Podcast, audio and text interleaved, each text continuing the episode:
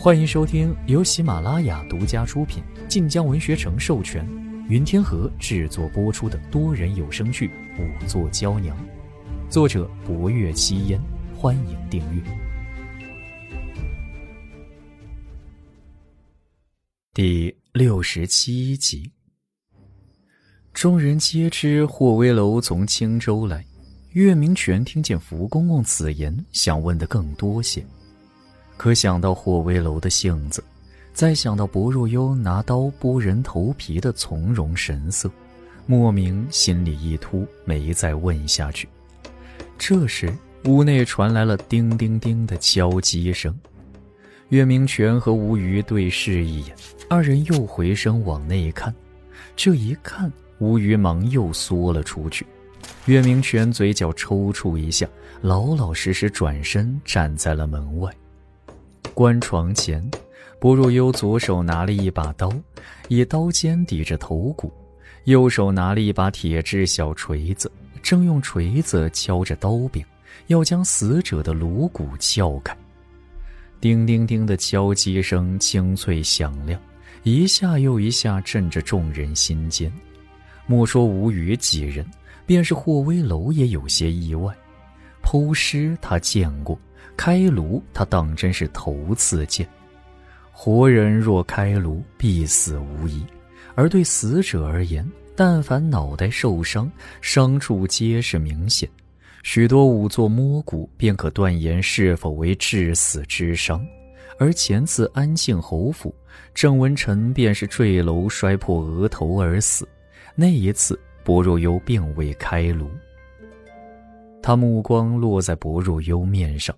只见他黛眉仍蹙着，因为长时间弯腰，额上有一层细密的晶莹薄汗，而他一双明眸微微眯着，仿佛任何线索都难逃他的眼睛。那双指节纤长秀美的手，握刀握锤都十分稳当，听着捶打之音虽清悦，可实际上落在刀尖的寸劲儿却极其精妙。霍威楼眯着眸子，竟从薄若幽身上看出了几分炉火纯青的赏心悦目之感来，仿佛他手下并非害人的腐尸头颅，而是一块碧色流转的精美玉石。薄若幽神色凝重，目光专注，甚至连霍威楼那恍若实质的破人目光也感知不出了。他眼里只有这颗头皮发紫发青，还能看到脐下紫红色枝状血脉网的脑袋，刀尖卡在骨缝里，每一下敲击都更深一层。他身体始终半倾，刀尖的角度却换了几次，足足两炷香的功夫之后，一块完整的颅骨被他取了下来。颅骨粘在脑袋上时还看不出什么。可一旦取下，便能够看到上面明显的碎裂，而两侧断痕参差，甚至有一半裂成了上下两层。吴若幽拿着那颅骨端详了片刻，将其放在一旁，又去看那颅骨之下的脑腔，也不知看到了什么。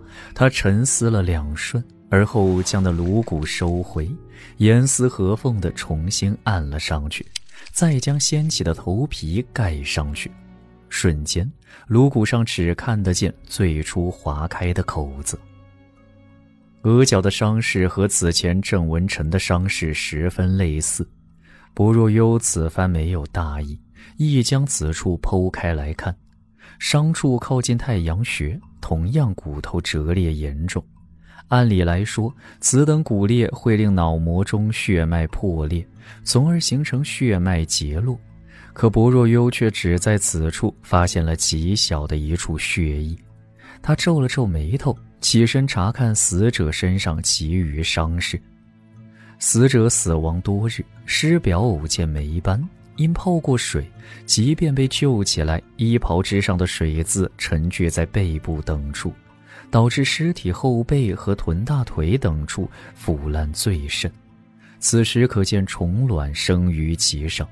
起初，除了伤口和周围淤伤之外，尸表并无其余明显伤痕。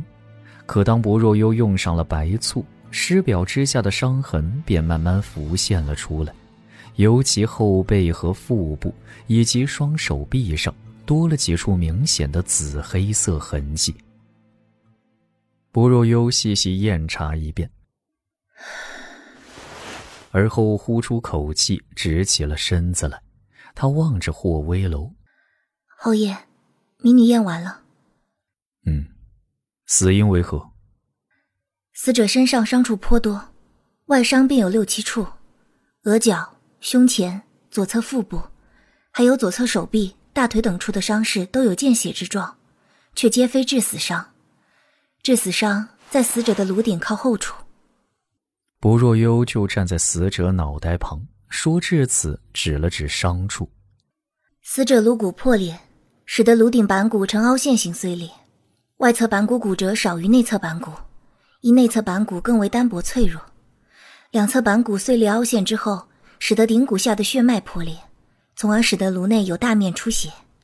适才民女验看，死者脑内软膜经脉之间确有颇多血迹。说着，他指了指死者额角的伤势。死者此处伤势本也足以致死，可此处出血量极少，只有少许血溢留在脉络之间，因此。并非致死之处。顿了顿，薄若幽看了看门口还留下的王京府，似乎有些犹豫，但说无妨。造成此种局面，乃是因死者先后脑受伤，已造成大量出血，甚至死亡，而后前额角才又受伤。此刻死者已经脉短、气绝之象，血流较慢，因此，即便此时额角靠近太阳穴之处的血脉破裂。一直有少量血迹流出，同样的情况还在死者其余几处外伤出现。薄若幽走到棺床左侧，死者胸腹、手臂和腿上的伤痕，伤口宽且粗糙，且伤口周围伴有大大小小的淤伤以及擦伤，伤处之下同样伴有骨头折裂之状。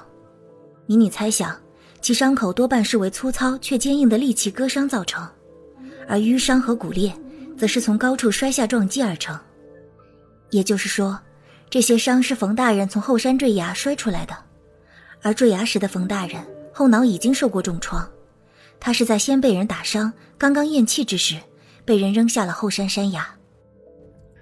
岳明泉此前还说冯伦乃是失足掉下山崖，可此时薄若幽一言，却是断定了冯仑之死乃是铁铮铮的命案。